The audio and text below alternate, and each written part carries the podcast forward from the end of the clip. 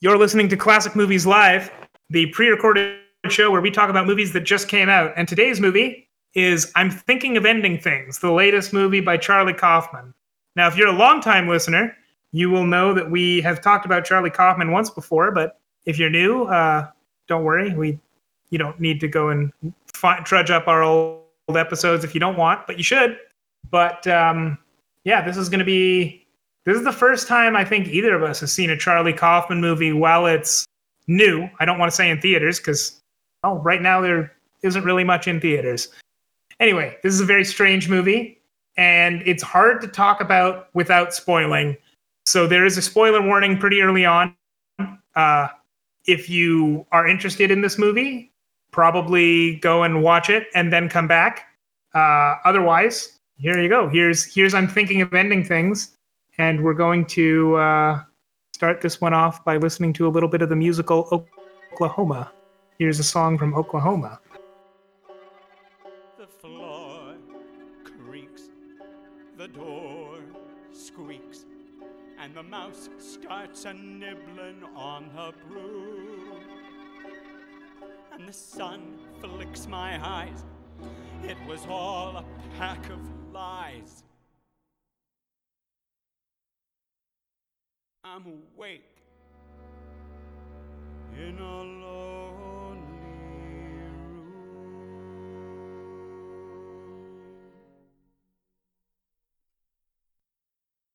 I ain't gonna dream about her arms no more. I ain't gonna leave her alone.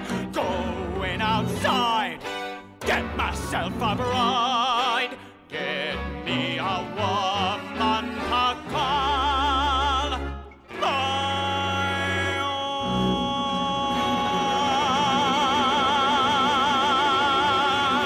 You're listening to Classic Movies Live, the pre-recorded show where we talk about movies that just came out. And today's movie uh, came out last week, as of this recording. Um, we are going to talk about "I'm Thinking of Ending Things," which is is this the first? This is the first Charlie Kaufman movie since Anomalisa, I think, isn't it? Pierre, what do you think? Um, if Anomalisa came out in 2015, then yes, it is. I think it did. So That's the animated one, right? Yeah, With Did you ever see Dinos? Stamatopoulos. No, I really want to though. I'm I'm a that was with the because wasn't it produced with like Starburns Industries or something, which made Rick and Morty and Community or something like that? maybe. I don't know. I I heard something like that, so that's that that's what got me extra interested because those are like two of my favorite things put together. So was it was interesting because it was like one of very few animated movies or not animated adult movies that gets nominated for an animated feature award at uh, the academy awards Mm, yeah, like- true. um i had thoughts on it but i will not spoil your enjoyment of that yes, movie please, thank you. but um oh apparently it only had like three actors in it too that's interesting anyway Oh, cool.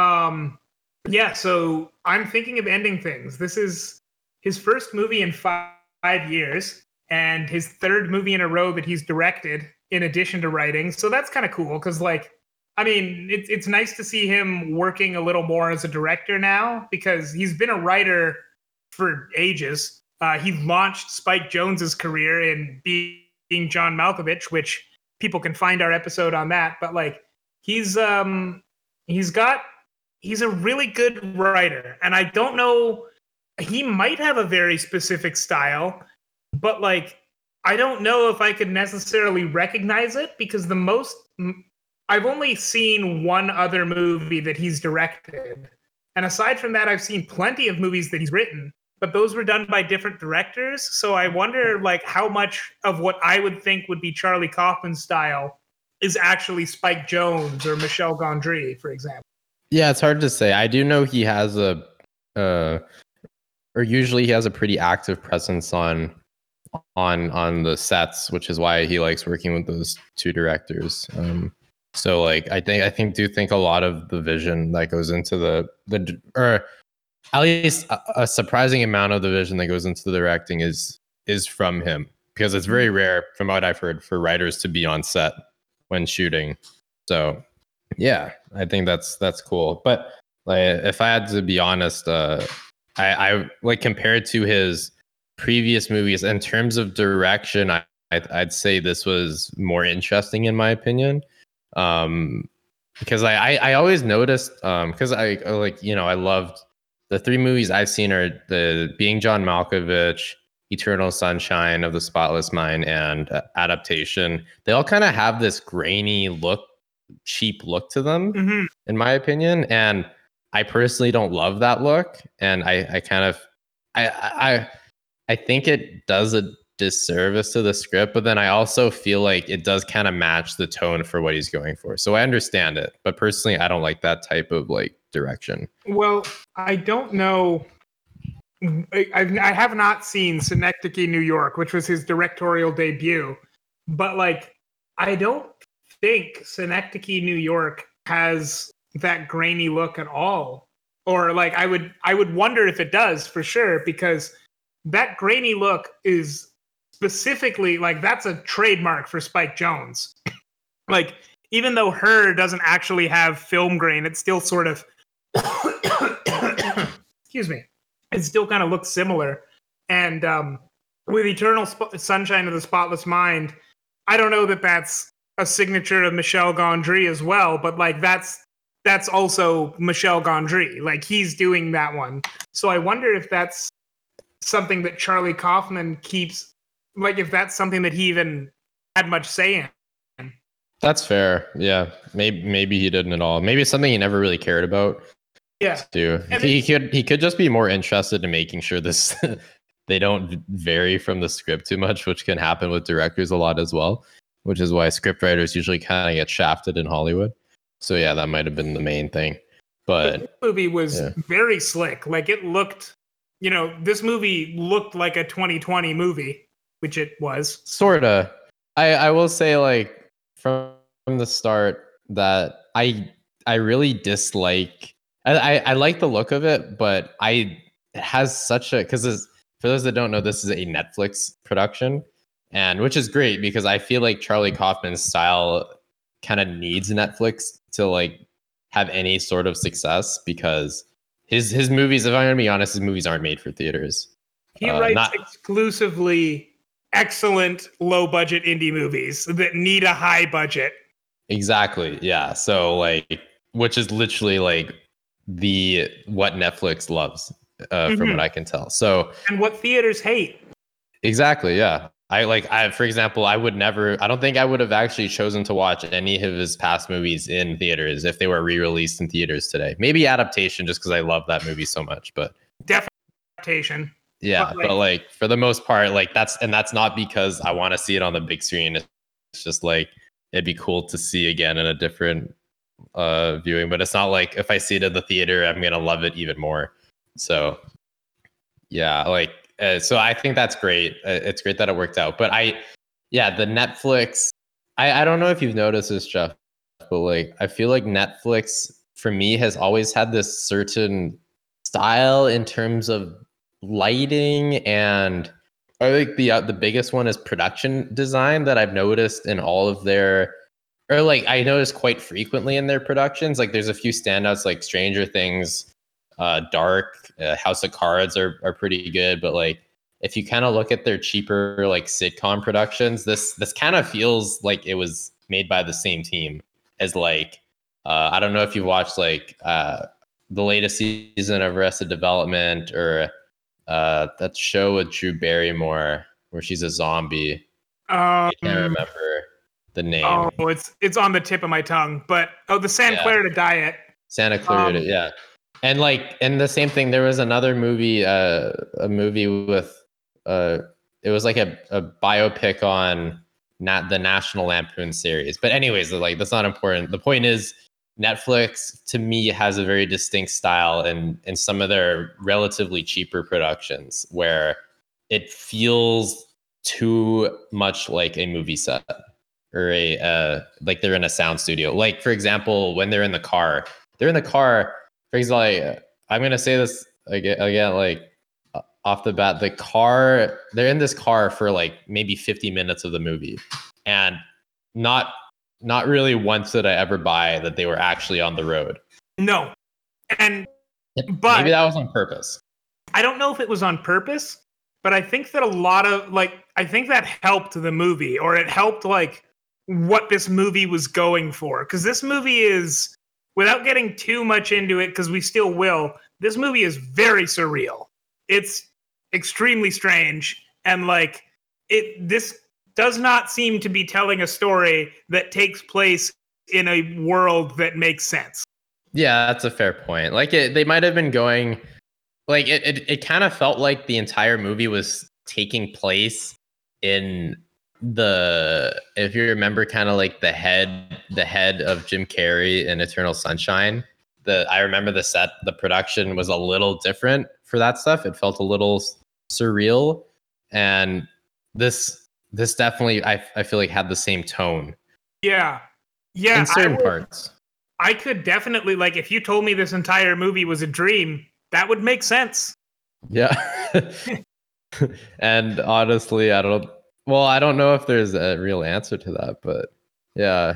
Anyways, yeah, like I, I guess like okay, I, I'm gonna have a hard time avoiding this, but like I don't I didn't get the movie at all. Like and that's this isn't like a inception thing where like I'm like, oh like I don't just so was he in a dream or not the whole time. This is like I literally like cannot really really comprehend what happened and i very much like the the only other times i felt like this was in mulholland drive and tenet and uh both movies i didn't entirely love either because again i didn't understand anything It's interesting that you say all of that because uh, the next thing that I'm going to do is I am going to have you give us as good of a summary of this movie as you can. oh perfect okay so yeah from what i I'll, can tell I'll come in with mine if you if if you need me to afterwards. all right i'll do the best i can i think there's i know there's the guy from breaking bad who's todd uh Jesse Plemons. Jesse Plemons, who's driving. Uh, he's driving with his girlfriend uh, that they've been together for seven months to uh, his parents' house to visit for the first time, and they live uh, on a farm. And it is they are basically in the middle of a blizzard, but they are inexplicably going out there on this day specifically to yeah to have dinner with them.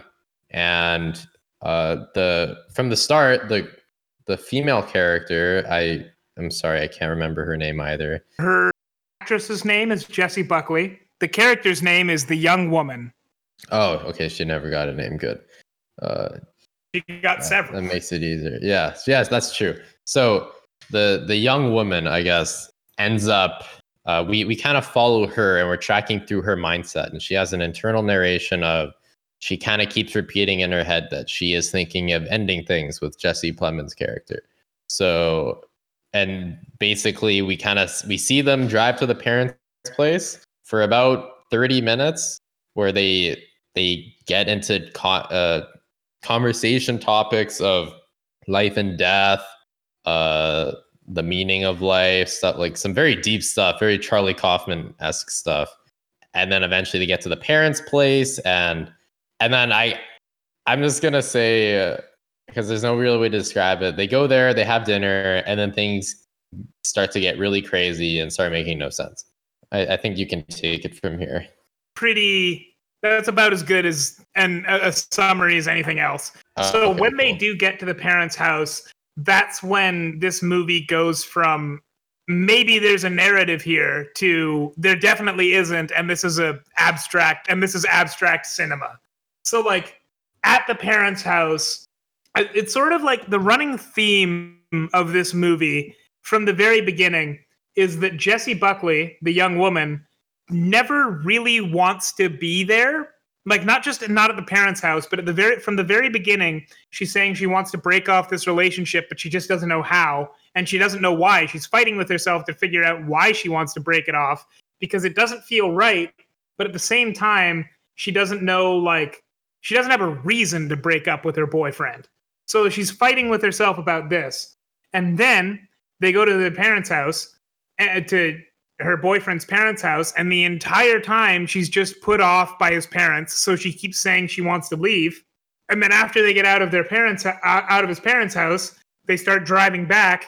But he, but Jake keeps taking detours. Jake is the boyfriend, and she keeps saying that she wants to get home because she has to work in the morning or something. She has she has lots of excuses depending on the time and the context. Basically, like this is a movie about Jessie Buckley's character. Well, Jessie Buckley's character in this movie just doesn't want to be where she is. Yeah, and Um, we're we're yeah. she she's a she's our audience, I guess, surrogate. Is that what you call it? Kind of. And we yeah. we, we kind of follow her because she's she's very much exploring this new like the parents' place. She's discovering like like not everything seems right in this world. Um, and we're given multiple hints of it at the start, where she'll notice things that the Jesse Plemons character uh, doesn't, and she will find things that are odd that no one else finds odd. So it's uh but but also she never overreacts. So it's hard to say, but yeah, it's a it's a pretty I, I- think she was a great actress to follow, honestly. She did a very solid job of like what she was doing. And um I, I thought Jesse Plemons was pretty good too, and being a, a kind of mysterious character. Um, he seems to get kind of typecasted for that. Like, have you seen his other roles? A few, none exactly come to mind, but like the moment I see him on screen, I think of the guy that he played in Breaking Bad, who is like a kind of a mysterious on the outside. He looks fine, but he's actually psych a psychopath. Yeah, like okay, I've seen him in Breaking Bad. He was in Fargo season two. Uh, he was in that episode of Black Mirror. Uh, I think there was one more. I can't remember, but he usually he always plays this kind of innocent guy on the outside, but really creepy and kind of murdery underlayer that could pop out at any time. And um, honestly, it, it works every time for him. Like, He's I guess not so much in Fargo, but like, yeah, he it's kind of a typecast, but I I'm not tired of it yet. He does an insanely good job every time. And even this, I think this movie kind of the meta casting works in that I'm already expecting just from what I've seen of his character and how disturbing he's been in some cases, I'm already expecting his character to be sort of messed up from the very beginning. So like I mean, I don't think the movie really needed that because the movie spends a lot of time kind of developing and revealing that about him. But you know, like yeah, it it, ma- it made for technically very efficient storytelling because that yeah, that was my assumption from I think that actually helped a lot because um, I the first thing I noticed about this movie once there was more than two characters on screen is that everyone except Jessie Buckley is well known as either a horror actor like in recent memory is well known as either a horror actor or like someone who's played an extremely creepy character because we've got Jesse Plemons who we just talked about is typecast to be exactly that there was Toni Collette, whose most recent high profile role was in Hereditary, um, the horror movie by what's his name? Avi Arad? I don't remember his name. Um, mm, Astrid, Avi Astrid. Yes. And um, then there was David Thewlis, who I believe played Remus Lupin. But the thing that I know him best for is uh, he played the most unsettling character in Fargo season three. Yeah, I was gonna say that too, and Mhm. it works. It also works really well here. It it's Yeah, almost like the same character, but just different. except the i guess the main difference is that in this movie he is not actually technically evil he's just really creepy and gross Yeah. But like I like I could have just looked at him from the start and been like, that guy is creepy and gross. like I didn't need his I didn't even need his because just the way he he has a very interesting because like obviously I think the the actor himself isn't like he seems like a very good guy, but the way he's able to smile in some of these scenes is like it kind of makes my skin crawl and Yeah. he's very good at it. And he did the same thing in Fargo as well where with just like the look of his face, you just like you, you, don't feel good. but yeah, like amazing acting across across the whole the whole cast. Even though the, like the cast wasn't really that big, because again, a lot of the movie was just these two people talking in a car, Hmm. which you know I I didn't love, but I did really like the writing in some parts of it. Like I, I found myself really bored, but it definitely felt it was it was probably the most like it, it kind of reminds me of how in, in Hateful Eight, I remember for the first act, uh, you have these guys are just sitting in this chariot talking for I want to say it's like in like 40 minutes, 45 minutes. At least it Yeah. might even be a full hour. Yeah, and that was probably the most Tarantino esque thing I will ever see. And uh, it, and- but in, in that case, it worked. In this case, it felt like Kaufman was kind of going the same route. I don't think his just due like I don't think his writing suffers. It's more that the circumstances of the conversation aren't very, you know, I, I aren't as well able to really keep up the momentum of the movie, which might have been like the point of it. It's a very because the whole movie's very dry and very off offbeat. And that might have been the point is that because it just felt like for these scenes, Kaufman had a bunch of thoughts on his mind and he really wanted to get his characters to to talk about these things. And it was like he was like it was like a self-therapeutic thing because uh, I've noticed that Kaufman. I mean, this is a, an assumption, but Kaufman has a very disturbed mind from his writing, and uh, yeah, all all of this stuff, like every conversation, I I could just feel him, his writing, and like his mind behind each each line because these were very. Uh, I because I, I, I love the ambition of the conversations. They were very deep topics to undertake within a movie. Um, it's just I don't really understand what their place was in the whole thing, other than kind of setting the tone and sort of, uh, I guess, leaning the audience into kind of getting like they're they're expecting these topics to kind of have some relevance to the movie. And I think they do that. They do that in a way, but it's not enough to really stick. I think it is going to be very hard to hard for me to talk about this movie without talking about the ending. Uh, I'm not going to talk. I'm not going to like talk about exactly what the ending is right away. But I'm going to say at this point that if you're interested in watching this movie, um, you should watch it first and then come back because this is this is your spoiler warning because I am going to spoil the ending of the book here. Uh, so if you're if you're interested in reading the book without spoilers, well, this is this is where you need to drop off. I'm going to spoil the ending of the book here, and I may spoil parts of the movie. So that's that's your last warning. So uh, it turns out, so in the book, um, at the end of the book, the young woman discovers that she doesn't exist, and that she is in fact just an just also Jake, which is Jesse Plemons' character.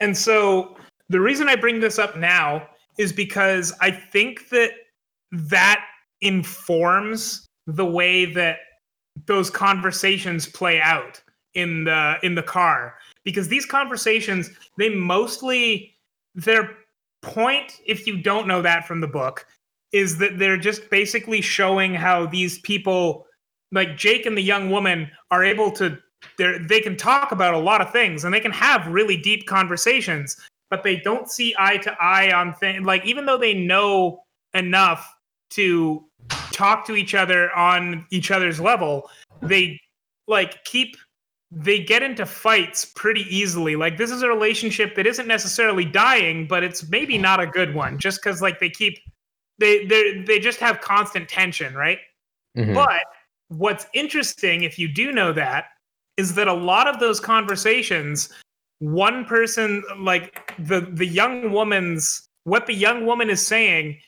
or what like either Jake will be saying stuff from musicals he knows, or the young woman will literally be reciting actual like works that exist in real life that Jesse Plemons' character Jake could have conceivably read. So like there's uh there's one conversation they have about the movie called um oh what is it called? It's A Woman Under the Influence. Is that a real movie, by the way? That is a real movie. Okay, cool. and it was a very well received movie but there was notably one person uh, one reviewer pauline kael who really hated it. And the young woman in this goes on a monologue about how a woman under the influence uh, like basically why it's not a great movie essentially.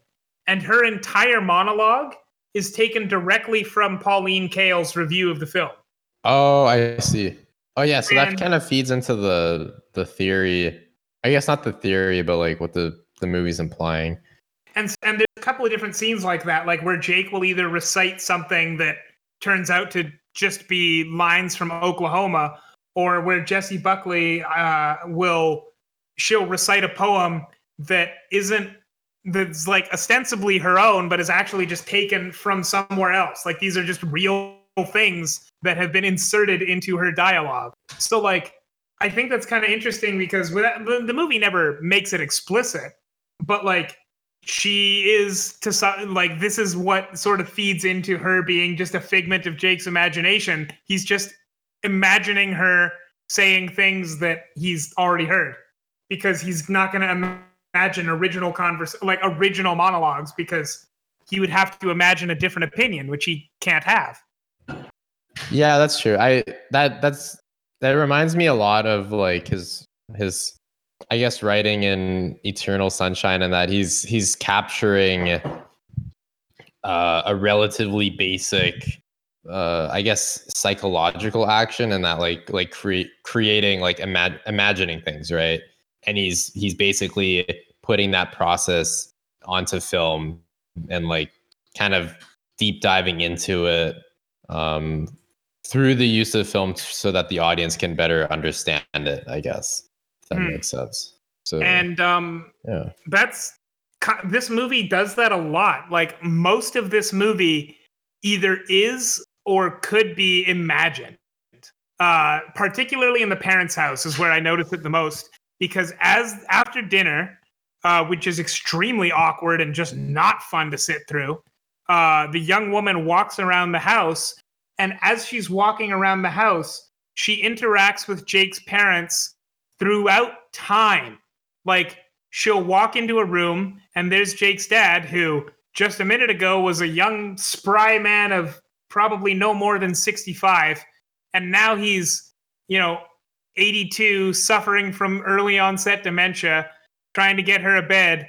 And then she walks downstairs and, or and then she walks across the hall and there's Jake's mom, also extremely old. And then she walks downstairs. Jake's mom is, you know, in her 30s, picking up toys. She goes downstairs comes back up. His mom's dead. His his dad comes in. He's in his 30s now. And like she's imagining an entire life with this person piecemeal in different like in different situations all in one night all in the same house. And it's very strange upsetting and like sort of hard to parse. Yeah. Honestly it was very hard for me to watch. I uh i can't remember the last time a movie a movie has made me feel that uncomfortable. Yeah. And, uh, uh like and like not in a like a horror way where it was it was very psychologically uncomfortable because there wasn't really necessarily anything because i think very much at the start you're kind of led to believe that this is going to devolve into a horror movie where you have a lot of the common horror elements sort of set up when when they enter the place. Like lots of mystery they you know the he says you can't go into the basement the parents are acting crazy uh she's in the middle of nowhere in a blizzard. Like it feels very much like this is gonna turn into like a, a- almost like a slasher thriller or something but and but like nothing i don't think anything like that could have been as disturbing as as what we saw and and just how because it, it was confusing and it was overwhelming and there was just so many and like the the themes it was it was it was tackling a lot of themes of just like life and age and death and and life and it was it was very deep it was a very deep and it, it all happens in like 20 minutes i want to say it's a, it's a relatively short part of the movie but it's a very intense experience, and I will. There's not many movies that made me feel that much, I guess, in such a short period. Same time, uh, we have the issue where she's sort of going through. She and the audience, to a degree, are sort of going through this crisis of identity, where every time she's introduced, which is often because the dad is suffering from dementia half the time. Uh, she's introduced with a different name, and her job is different. And a couple of times, the story of how she met Jake is different, but she always knows what's going on. Like, um, she's first introduced as Lucy, then later on, she's Yvonne, Lucia, Louisa, all sorts of these things. Um, and then the first thing that she's introduced is as is an artist. But then very quickly it turns out that she's a college student going to college for quantum physics which like doesn't mean she couldn't also be an artist. But then later on she's a waitress uh, named yvonne. And their and the story of how they met was either at a bar uh, at trivia or later on it's because she is because Jake asked her about a burger special because she's a waitress. It's so really the most creepy thing about this comes from the fact that we're already seeing weird situations that are just really uncomfortable plus the fact that the only anchor we have to this world who is Jessie Buckley's character who's like supposed to be the audience surrogate suddenly like we don't know anything. Suddenly every time she shows up in frame we know less about her than we just did. So like the only safety that we have in this world is taken away from us at the same time as it's as charlie kaufman is showing us disturbing scenes over and over again. Yeah it's a good combination especially because like you're eventually you're just kind of thrust into like the only person you could trust in the movie is like Jesse Plemons. like, I don't want to trust person. this guy. Yeah, yeah, and I can't ever trust him because the main character never does. Exactly, but then he he's basically the only semi-reliable narrator or a uh, character in the movie, like because he's he's consistent at least, right? Yeah, so, until the very end of the movie when everything goes insane. He never changes age. He's always named Jake. His story is always consistent. So like he's the only consistent character despite the fact that like I don't want him to be. Yeah, and I I don't know. And that's that's after that it's just like when the movie really devolves into craziness. And I I I still don't under and I, I like okay, I kind of get it, but also I don't really care for that. I guess um, because there's a there's a lot of there's a lot of like very extreme symbolism. I guess like for example, you have the scene at the the ice cream shop, and that was very much we're kind of we're kind of past the point where the movie is trying to pretend like it's in the real world. Like, because I feel like at first they were sort of make trying to make it feel grounded, but then like yeah, after the parents' place, then it's just like, all right, this is nothing's real. Let's go.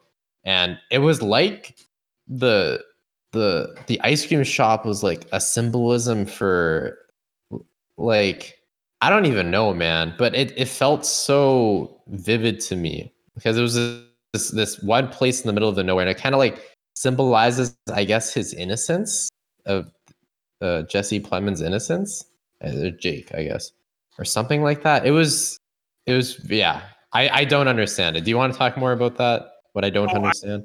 I, I, don't know that I fully understood what was going on at the ice cream shop.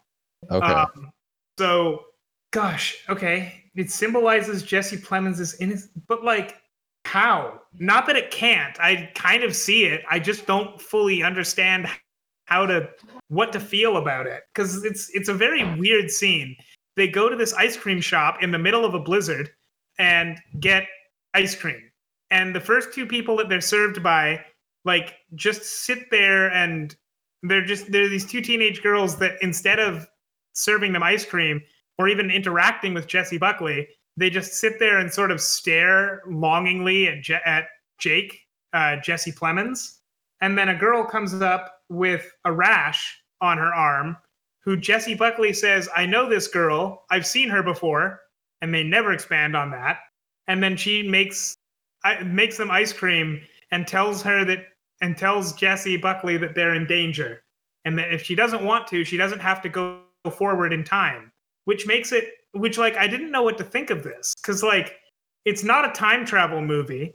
Uh, and it's not a movie where like she could decide to just go into a previous time instead or something. Is it like she should leave Jake? Maybe, but in how far? And what does that have to do with you don't have to go forward in time? And also, who is this girl?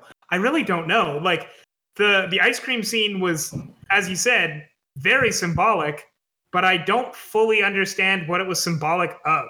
Yeah, because I I sort of get the ending, like like I understand the ending was supposed to uh, represent him uh like he he lives in that school. He's supposed to be the janitor i guess right? I think so. i think that's what the movie was implying. He's kind of looking back on his life and he's like oh what if it was this way or maybe that way or something like that?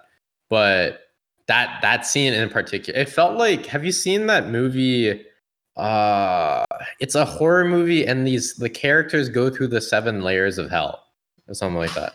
It's like and it's placed in the paris catacombs it's a horror movie. I can't remember the name.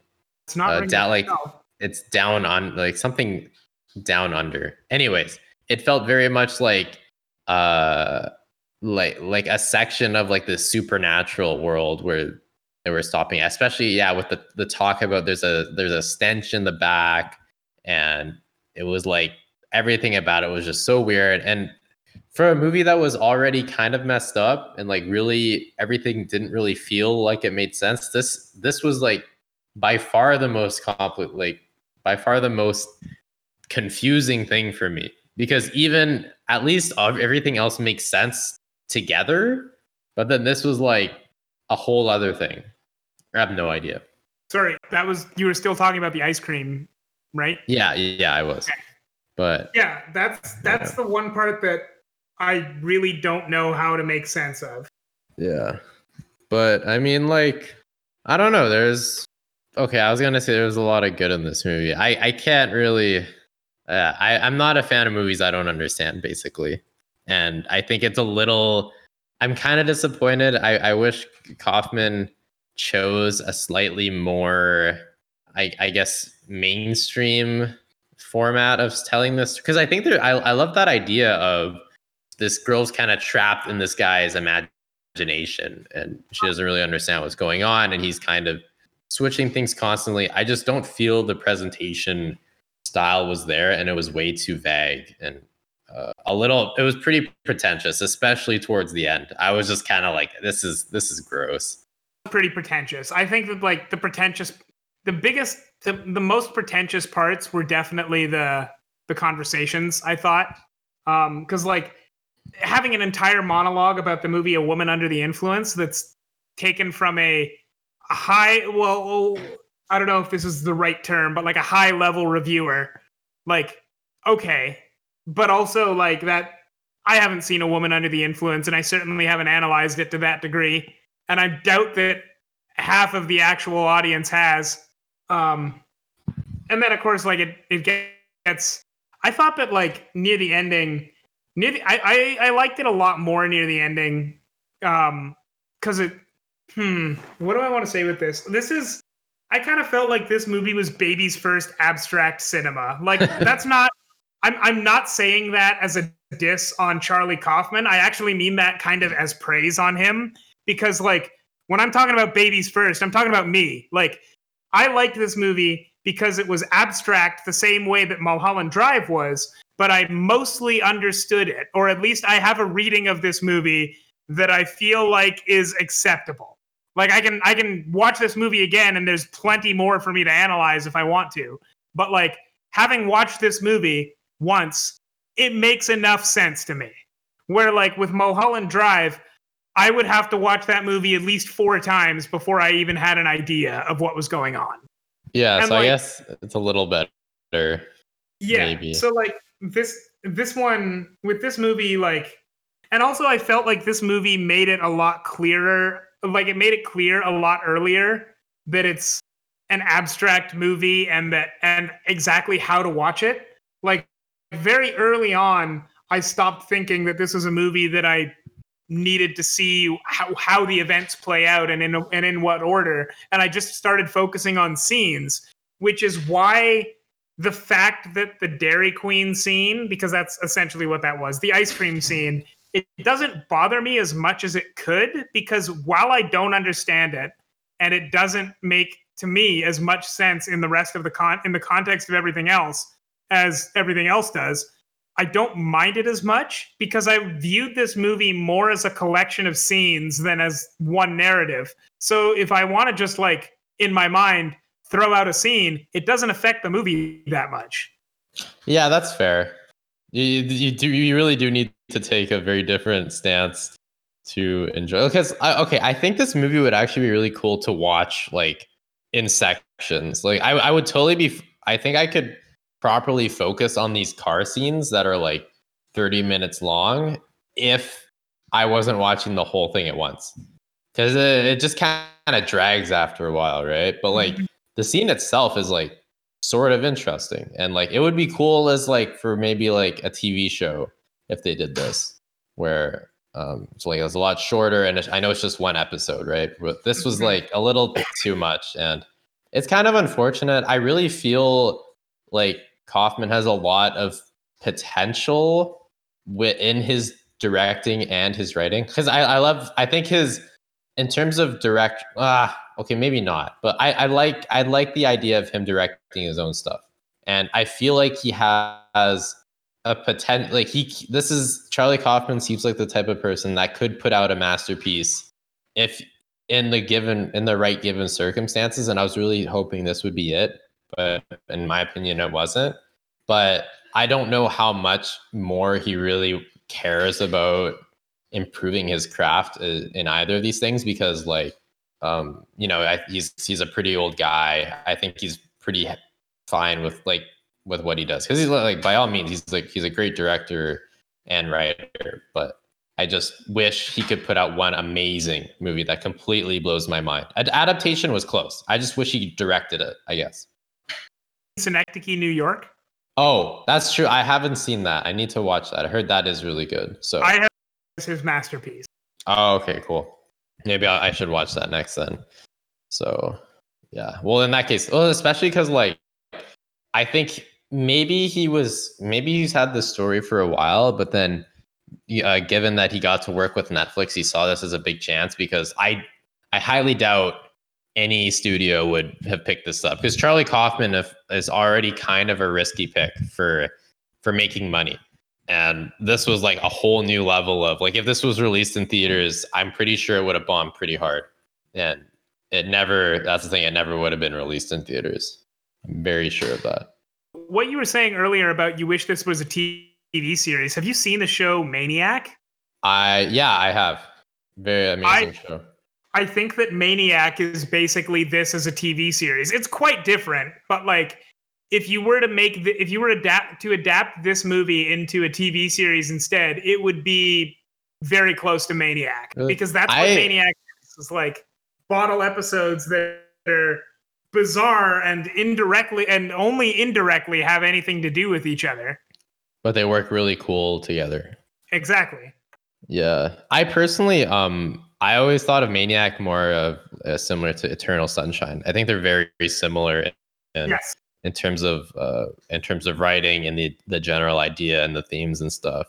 Uh, yeah, but yeah, both both I, I'd say those those styles are pretty similar. I think I prefer.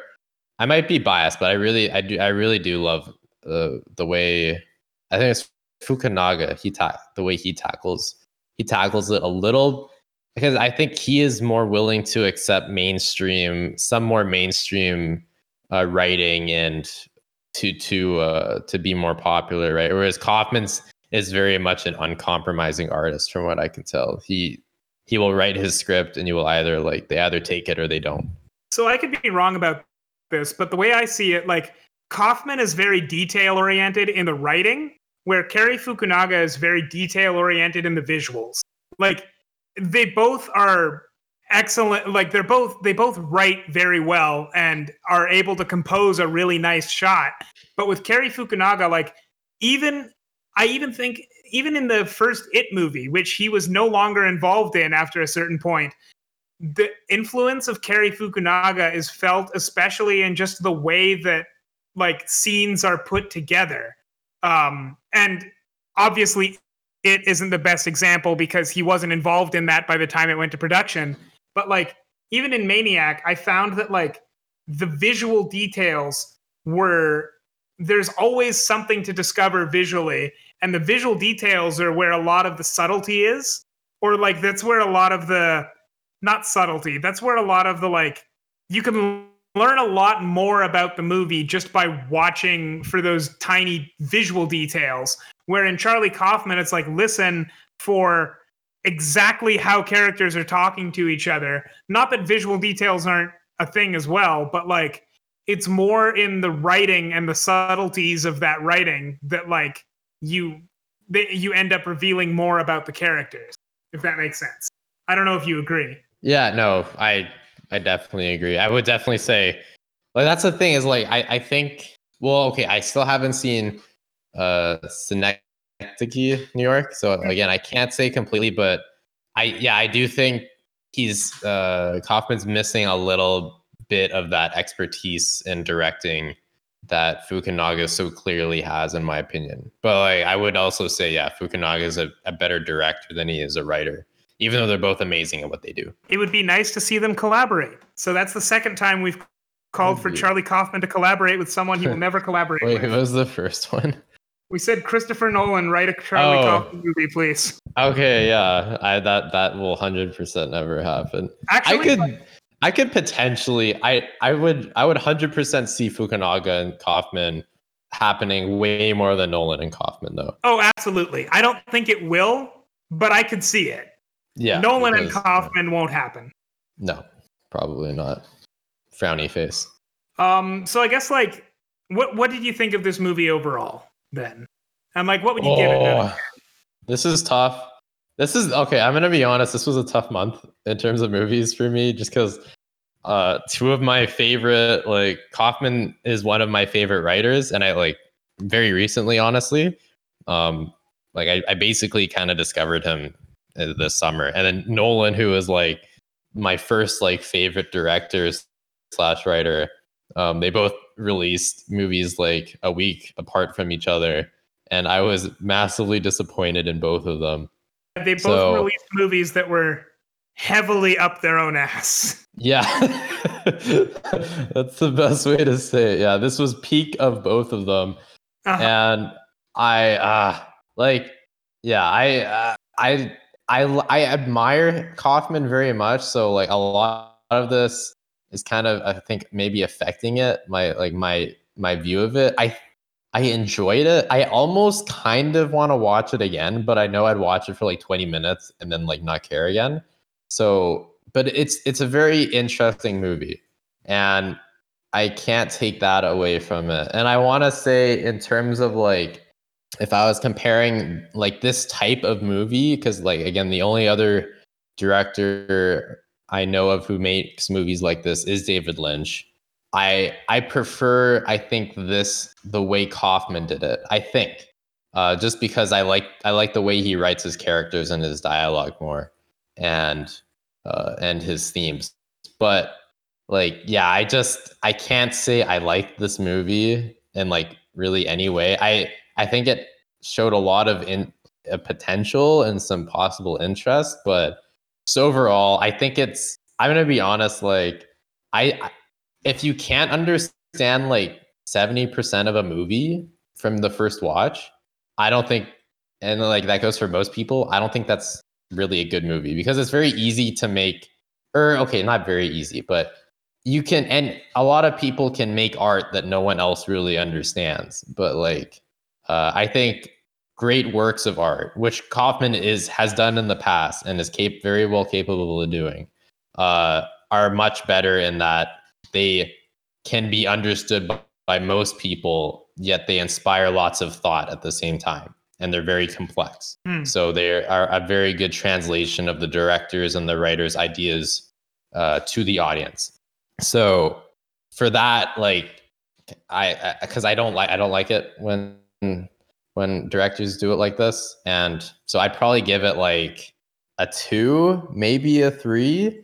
Um, like good acting, good good directing, honestly, in a lot of the cases. Just I yeah, I didn't understand it, and I think it weakens the movie a lot. Well then, this is the most we've ever disagreed on a movie. Then Wow. Wow. Wait, you're So, going. I- okay.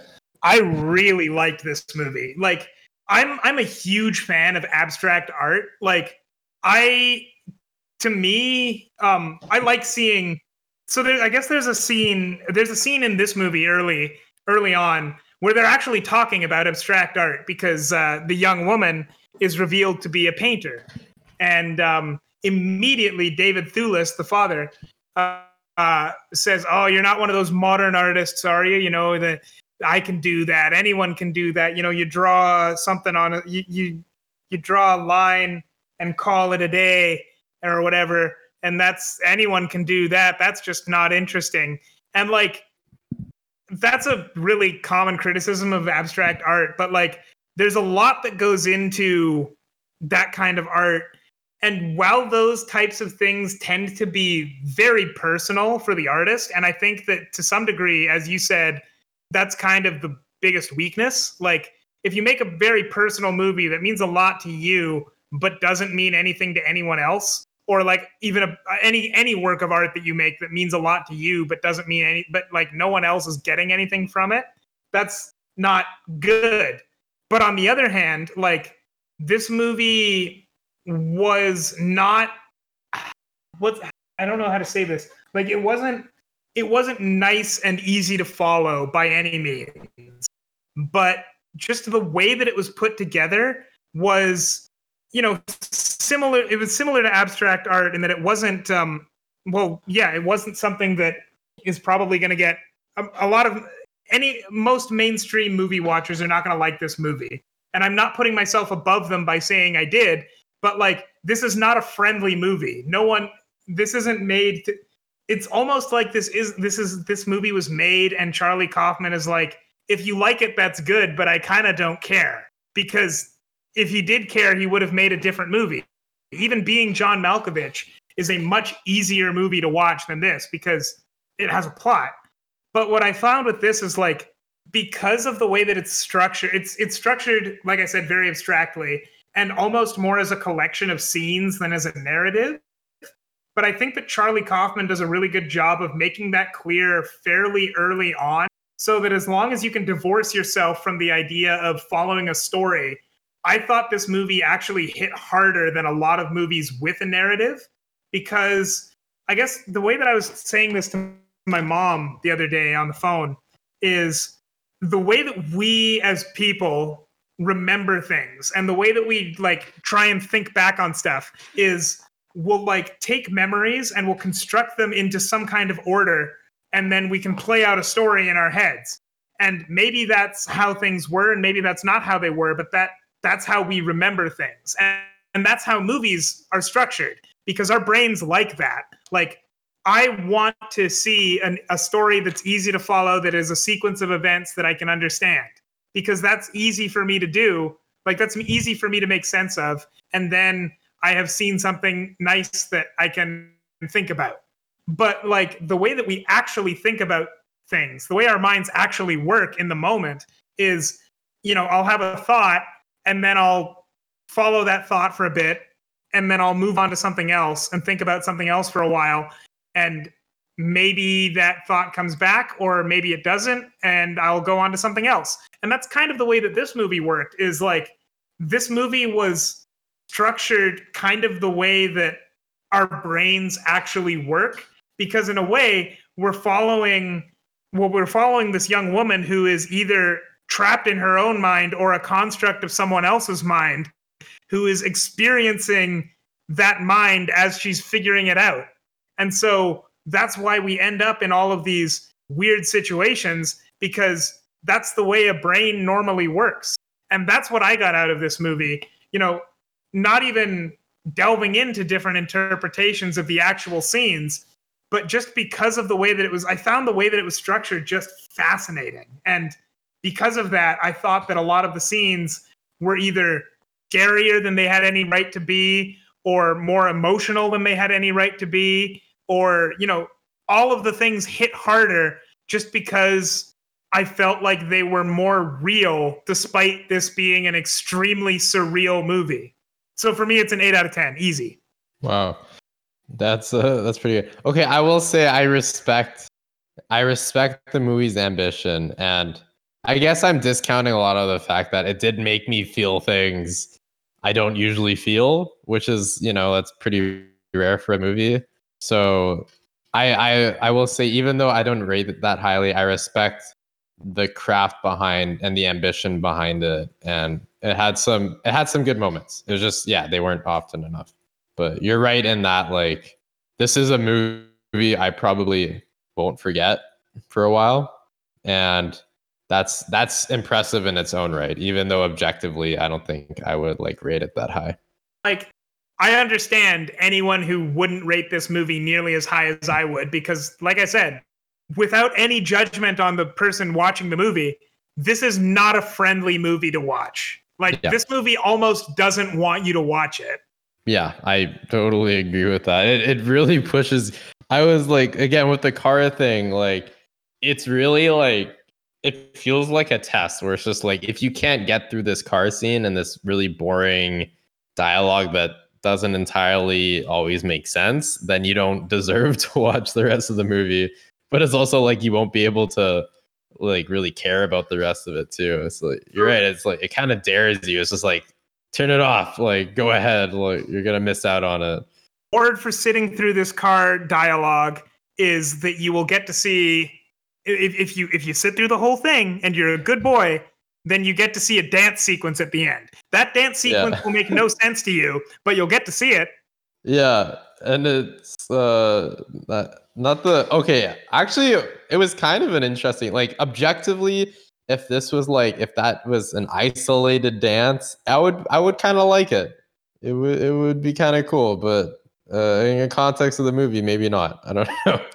Yeah, in the con it was I feel like there's other movies I've seen I can't think of exactly which one, but like the dance sequence reminded me a little bit of one other movie which again, I can't think of what it was, but near the end of the movie in in real life they actually ran out of the production budget, so they just like cobbled together like everything that they had written as the as the ending, they cobbled together into like something entirely different. Oh, okay. I don't know if that's that's actually the story behind it, but one example of this is Big Man Japan, which I don't know if you've seen, but it's about a guy who can in Japan who can turn giant and fight monsters. And at the very end of the movie, it just kind of seems like the movie gives up and it's like, all right, here's the rest of the movie as a puppet show.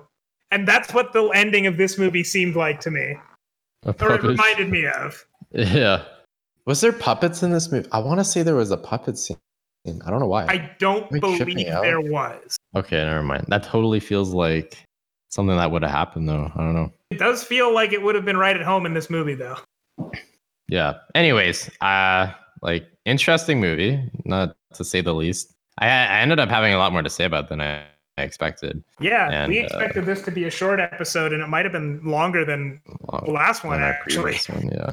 But yeah, but I'd say e- like either way, I'm very excited to see what Charlie Kaufman does next. This this did not uh, turn me off from him. It's kind of like I feel like this is kind of like what you ask for if you're a fan of him. I just looked him up while we were uh, while we were talking. I looked up Charlie Kaufman, and this year he released his debut novel, which is called Antkind, which he specifically wrote to be unfilmable, and it's about people making an impossible movie. So, like, I don't know what that means because I haven't read the book yet, but like, it seems to me like at the moment, based on this movie and that book, it sounds to me like he's currently interested in exploring like the limits of what is and is not unfilmable. So I don't know what that's going to mean for his next movie, but I have a feeling his next movie is going to be something very strange. I don't know if it's going to be very strange in this in the same way as this movie, but like I would imagine it's going to be something else that he would have in a in a past life considered unfilmable. Yeah, I I don't doubt that it will be very confusing, and I well we'll see. I guess we'll see what happens with Netflix, but I would not be surprised if Netflix is willing to take on Kaufman. Um, I don't know. Do you think this will be? A, a, I mean, if there is even a proper award season, do you think this will have any chance of winning anything? Has potential, just because I don't really know what it's up against at the moment. I'm not sure what I would put it up for. Like, this might get either adapted, like, I can see this potentially going adapted screenplay, maybe director, and very slim chance. Well, no, actually, probably a better chance than director. jessie Buckley could get could get awards for this one. Best actress. Yeah. Uh, I could see that too. I think if anything, I see this as going for adapted screenplay. Yeah, I can agree. It, it felt kind of something like something the Oscars would sort of enjoy. I'm not, sh- and he has won best screenplay in the past, so it wouldn't be Yeah. surprising. Because yeah, if if anything, that's I don't I don't know how much Netflix cares about streams as much as they want to legitimize themselves as a studio that can win Oscars, which is why they've been taking on, uh, you know, like Spike Lee and uh, who's the other guy, the Martin David Fincher have Scorsese. coming in. Sorry. Doesn't David Fincher have one coming? Oh yeah, David Fincher too. Like they're they're really lining up lining it up just because and these are like these aren't cheap movies. They're really letting it go with these directors. Mhm. And sometimes, you know, it, it doesn't turn out for the greatest, but they just they they are looking to to be seen as a a studio that that freak is like frequently capable of making Oscar worthy movies. So if if this is nominated, I don't doubt that they will try to do something else with Kaufman. Oh yeah, I think, and I think that Kaufman is a great fit for Netflix because, like, as you already said, he's not traditionally profitable, No. but he makes great movies, and Netflix and Netflix puts out enough stuff that they probably have the money to just throw at people to make good movies for them. Yeah, they like again, they're not really there's a reason they were able to give Martin Scorsese what was it, like two hundred million dollars for a a three hour very slow gangster movie? Like that Mhm. could never happen outside of Netflix. Oh, Or maybe no. Amazon, but I, I don't even think Amazon would go for that. The budget of The Irishman was as much as $250 million. It's listed as somewhere between 159 and 250. Yeah. Really? So like And the box office was $8 million. yeah. Because like Netflix doesn't the box office doesn't apply to Netflix, so it could still have been successful. Yeah. Just keep in mind that this is like that's like what Avengers cost. At least the first one, you know. Yeah. So, and this is for a again, a slow gangster movie. So, you know, so pretty impressive. But yeah, anyways, really cool of Netflix for doing that. Interesting movie. Uh Jeff, what's your final thought? Is come back to talk about Bill and Ted. Oh yeah, next week's Bill and Ted. Perfect.